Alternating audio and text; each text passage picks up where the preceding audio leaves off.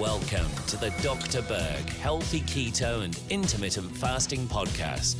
Now, your host, the man taking your health to a whole new level, Dr. Eric Berg.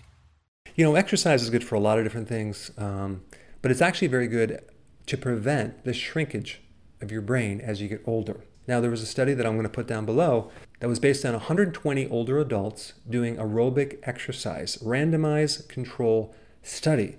And this is what they found.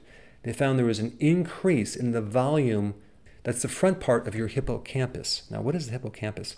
This is the part of the brain that is in control of spatial navigation or spatial memory. Your ability to uh, remember locations and understand where you are in relationship to something else. So if they put you in one of those um, uh, mazes that they have, you're going to have a heck of a time trying to find your way out of that. So certain birds that fly south during the winter have huge hippocampus structures to allow them to navigate.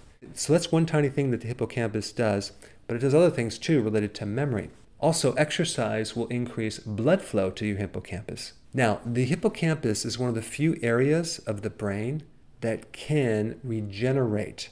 Most of the brain cannot regenerate, but the hippocampus can, and that's involved with memory, so that's the good news.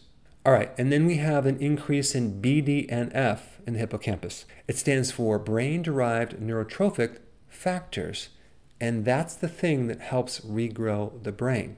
And exercise will stimulate that in the hippocampus. Exercise will also increase the volume of the prefrontal cortex, okay? That's involved in decision making and thinking. So exercise can help you with that. All right, so now what shrinks the brain? Age, stress, and having high blood sugars. So, in this video, my intention is just to make you aware that exercise can prevent the loss of volume of your brain. And if you combine exercise with intermittent fasting, and vitamin B1 from nutritional yeast, I think you'll have a really good plan to keep your brain at the size it needs to be as you age.